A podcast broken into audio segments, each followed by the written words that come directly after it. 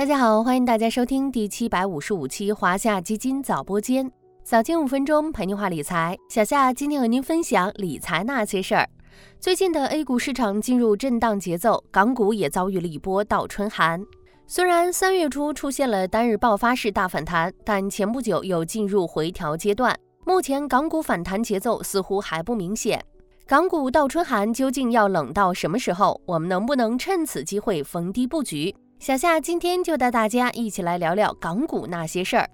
如果不是专注港股投资的小伙伴，可能并不知道，其实，在历史上，港股就屡次出现一季度高开低走的行情。比较近的，如二零二二年、二零二零年春天，都曾出现过类似情况。年初时，行情一度走高，给投资者带来惊喜和期待。谁知好景不长，接下来就进入回调震荡。这些倒春寒通常会持续一个月左右，期间恒生指数的回撤幅度也比较明显，尤其是那些前期上涨较多或是对流动性相对敏感的行业，通常在回调中跌幅居前。然而，造成每次港股倒春寒的原因并不一样。如果去总结的话，可以分成以下四类：一是受内地宏观经济影响，比如说经济基本面下行压力加大。或是复苏力度不及预期，二是海外通胀压力上升，引发市场对全球主要央行货币政策收紧的担忧；三是地缘政治冲突加剧，比如近几年的俄乌冲突，或是前几年的中美贸易纷争，压制了市场风险偏好；四是春季躁动令市场估值水平上升较快，随后出现了技术性回调。回到这一次的调整，原因主要涉及上述第一、二、四点，也就是国内经济复苏存在不确定性，美联储加息周期是否进入尾声存在分歧，以及去年四季度以来的这波反弹存在一定的技术型调整需要。如果说一月底港股开始调整时，投资者更多是失望无措，那么经历了这段时间的冷静与思考，更多人可能开始关注起另一个问题：这次的倒春寒究竟要冷到什么时候？我们能不能趁此机会逢低布局？咱们不妨从两个方面来看，先与历史比。跟过去几轮倒春寒相比，今年港股基本面并未受到明显冲击影响，反而是整体盈利预期处在上升初期。就像小夏刚刚所说的，市场回调主要源于前期上涨过快导致的兑现压力、海外流动性反复等因素影响。而且业内还认为，相较于2022年，本轮美债十年期收益率短期反弹的影响或将减弱，而去年四季度大概率上美债十年期收益率高点已经出现。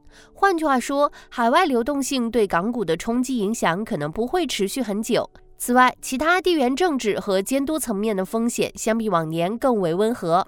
在聚焦当下，宏观经济方面。内地经济复苏正出现越来越多的数据支撑，比如一月份制造业 PMI 指数重回荣枯线以上，节后全国复工复产进度明显加快，二月份再度涨到百分之五十二点六，整体生产延续回升趋势。估值方面，目前恒生指数回调到一万九千三百点附近，市盈率再度回到九点六三倍水平。近三年、近五年分位点都低于百分之二十五，恒生科技指数则处于三千八百点左右，市盈率处于三十九点二三倍水平。近三年、近五年分位点都位于百分之三十八点一八附近。综合来看，估值处于市场估值底部区域，为底部反弹打开性价比空间。综合上述两个层面来看，目前港股倒春寒的悲观预期可能已经反映的比较充分。虽然短期行情或许还有反复，但长期价值正在凸显。既然春寒料峭不是冬，我们又该如何在港股倒春寒中逢低布局呢？综合市场观点来看，大家不妨关注三条主线：一是对流动性比较敏感的行业，刚刚咱们分析过了，本轮调整受美联储加息反复影响比较大。那么，如果未来海外流动性改善，那些对流动性比较敏感的行业，比如医药、恒生科技等，预计修复弹性也会比较大。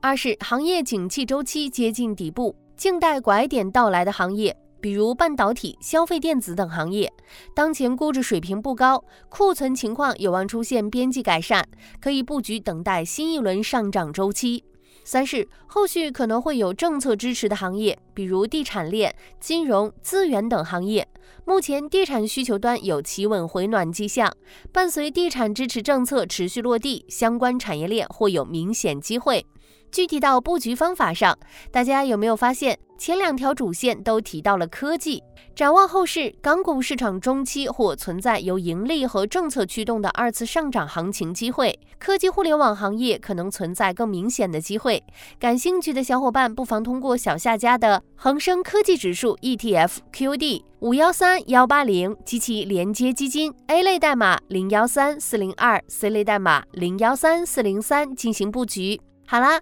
今天的华夏基金早播间到这里就要结束了，感谢您的收听，我们下期再见。